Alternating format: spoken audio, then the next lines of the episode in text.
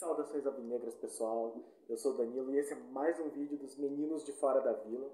E hoje nós vamos fazer um giro de notícias para falar um pouco sobre o que está agitando os bastidores do Santos Futebol Clube. E para começar, uma notícia que vem uh, caindo na boca dos torcedores aí, que são alguns rumores de que o Internacional estaria muito interessado em contratar o Felipe Jonathan.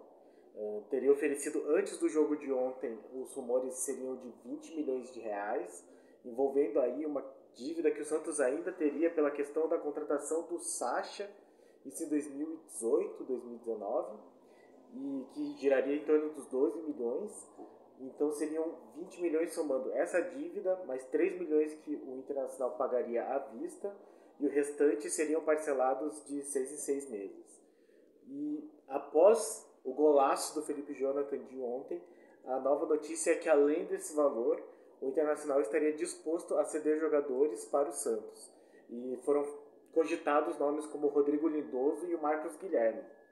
E um jornalista da, da TV Bandeirantes teria informado que o Felipe Jonathan aceitou a proposta, teria aceitado a proposta, mas que dificilmente ela passaria pela diretoria do Santos, pelo comitê gestor, e as últimos, os últimos rumores são que o comitê gestor de fato negou a proposta do Internacional, até porque o Santos não tem quem colocar no lugar do Felipe Jonathan. O Santos é, está carente em várias posições, mas a de lateral esquerdo especificamente é uma posição que o Santos simplesmente não tem substituto. Uh, é normal nós vermos o copete improvisado ou o zagueiro improvisado, então, dificilmente o Santos vai aceitar alguma proposta pelo Felipe Jonathan, muito mais pela questão de não ter como repor a falta do jogador no elenco. Mas está muito forte esses rumores de, de do interesse do internacional e esperamos que fique só no interesse, porque de fato a essa altura do, do elenco do Santos nós não estamos podendo suprir essa ausência do Felipe Jonathan à altura. E, mesmo, e a proposta não chega a ser assim tão espetacular, é mais pelas dívidas que o Santos já está pagando, né, essa dívida do Sacha. E excluída a dívida, o valor, o montante não chega a ser nada absurdo, assim, nada inaceitável. Então eu acho que a menos que o Internacional ofereça uma, uma quantia muito além do que parece a realidade do mercado, eu acredito que o Felipe Jonathan vai continuar no time. Vamos esperar para ver. Uh, para além disso, ainda falando da, da, das questões do elenco, o sempre eficiente Lucas Mussetti da Gazeta Esportiva nos informa que alguns contratos estão avançados em, na questão de renovação e outros foram acertados. Então a Gazeta Esportiva informa que o Jonathan, que é um zagueiro de ofício, mas que entrou muitas vezes como lateral, nessa exatamente nessa questão da carência do time de ter um lateral. Ele renovou o contrato por mais cinco anos e que o, a renovação do Pirani está muito bem encaminhada. Ainda o Lucas Mossetti fala que o lateral Cadu, que é lateral direito, também da base, já está certo, mais ou menos da mesma forma que o Jonathan que o do Lucas Braga a negociação está avançando e tem ido bem, parece que a tendência é que renove. Do Balieiro também as negociações estão em andamento, mas pelo menos existem, já é alguma coisa. E aí fala que nas questões de Copete, Caio Jorge e Sanches, nós não temos novidades. O Copete existe, é, o fim do contrato dele que está muito próximo, creio que em junho, da, esse junho próximo. Então existe a questão do treinador querer ou não a permanência dele. Ele que voltou a ser inscrito pelo time e tem jogado os últimos jogos, inclusive entrou no jogo de ontem contra o The Strongest, mas que é muito questionado pela torcida por questões técnicas. Ele é o maior artilheiro do estrangeiro do Santos, mas ao mesmo tempo não é um primor técnico, não é nenhum jogador, não é um ídolo da torcida. E é um dos salários que, por ser estrangeiro, acabam sendo muito altos dentro dessa política do Santos de, de tetos salariais. Então, creio que o, a renovação do Copete esteja em discussão pelo comitê gestor e eu acredito que não vai ser uma renovação muito, muito fácil para ser aceita. Muito por essa questão de, de, do acréscimo técnico que ele poderia oferecer. Por outro lado, nosso elenco é muito curto e como ele é um jogador que pode jogar em várias posições, ainda que não muito bem em nenhuma delas, hum, pode ser um, que ele continue se aceitar algum tipo de redução de salário. A questão do Caio Jorge, como nós já sabemos aqui, o contrato dele termina no final do ano, mas que seis meses antes, ou seja, final de junho, ele já pode assinar um pré-contrato contra qualquer, com qualquer equipe. Então, nós ficamos nesse, nessa situação de querer que ele renove para poder vendê-lo e o Santos não sair de mãos abanando. Não é uma negociação simples, porque, afinal de contas, qualquer equipe que queira contratá-lo agora pode esperar mais um pouco e contratá-lo de graça.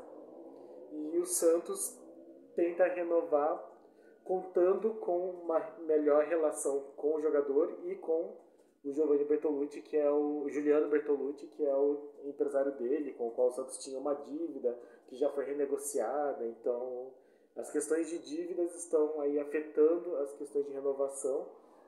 A do Caio Jorge é esperar.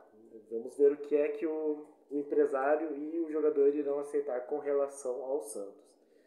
E a renovação do Sanches, esse é um caso à parte, porque o Santos já de, definiu mais ou menos o que é que quais são as condições para renovação com o jogador, só que o jogador não está concordando. Então, a ideia do Santos é de renovar com um contrato de produtividade, ou seja, com um salário mais baixo do que ele tem agora e com ganhos com gatilhos a depender de metas atingidas. Então, normalmente são jogos em que ele entra titular, número de jogos em que ele entra como titular, e conquistas do clube, conquistas individuais. E daí poderia ser um vínculo de. O Santos gostaria de um ano, mas o staff do jogador e o jogador acreditam que ele não tem mais o que provar para o Santos. Então eles desejam, eles aceitam a redução de salário, mas não a questão de produtividade e querem um contrato de dois anos para que o jogador se aposente pelo clube, que é a vontade do jogador. É, é uma questão complicada, nós vamos discutir essa questão um pouco mais para frente, eu e o Carlos, porque é um jogador que ele tem, por um lado, muita importância para o elenco, ele é um líder, ele quando joga bem, o time inteiro joga bem, ele é de uma posição que o Santos está precisando, que é aquela posição no meio campo de segundo volante, que nós tínhamos ele que se contundiu, o Sandro se contundiu, o Jobson se contundiu, e todos eles com questão de ligamento, que são contusões sérias, mas que por outro lado é um jogador já de 36 anos, que já vinha de uma temporada ruim, não estava rendendo muito bem tecnicamente, e que vem de uma lesão muito grave, então é difícil saber como que ele vai retornar aos gramados. É uma questão bastante difícil esse contrato do Sanches, vai ter perdas, vai ter que ter cedências dos dois lados. Existem muitos prós muito positivos e alguns contras muito negativos. Então nós vamos discutir um pouco mais sobre o que é que nós achamos com relação a isso. Mas é, é uma situação também que o Santos está passando com relação a essas renovações de contratos. Falando dessa questão da posição também dos jogadores, uh, e falando de volância, né, uma coisa que passou despercebida, talvez, para algumas pessoas que estavam assistindo a partida de ontem, é que o Alisson foi expulso depois do jogo. Então ele tomou um cartão vermelho por algum tipo de reclamação, não sabemos direito, após o apito final, e ele também desfalca o Santos para a partida decisiva contra o Barcelona na próxima semana. E somado ao amarelo que o Giamota tinha tomado, que também deixava suspenso, nós temos aí um problema no meio de campo.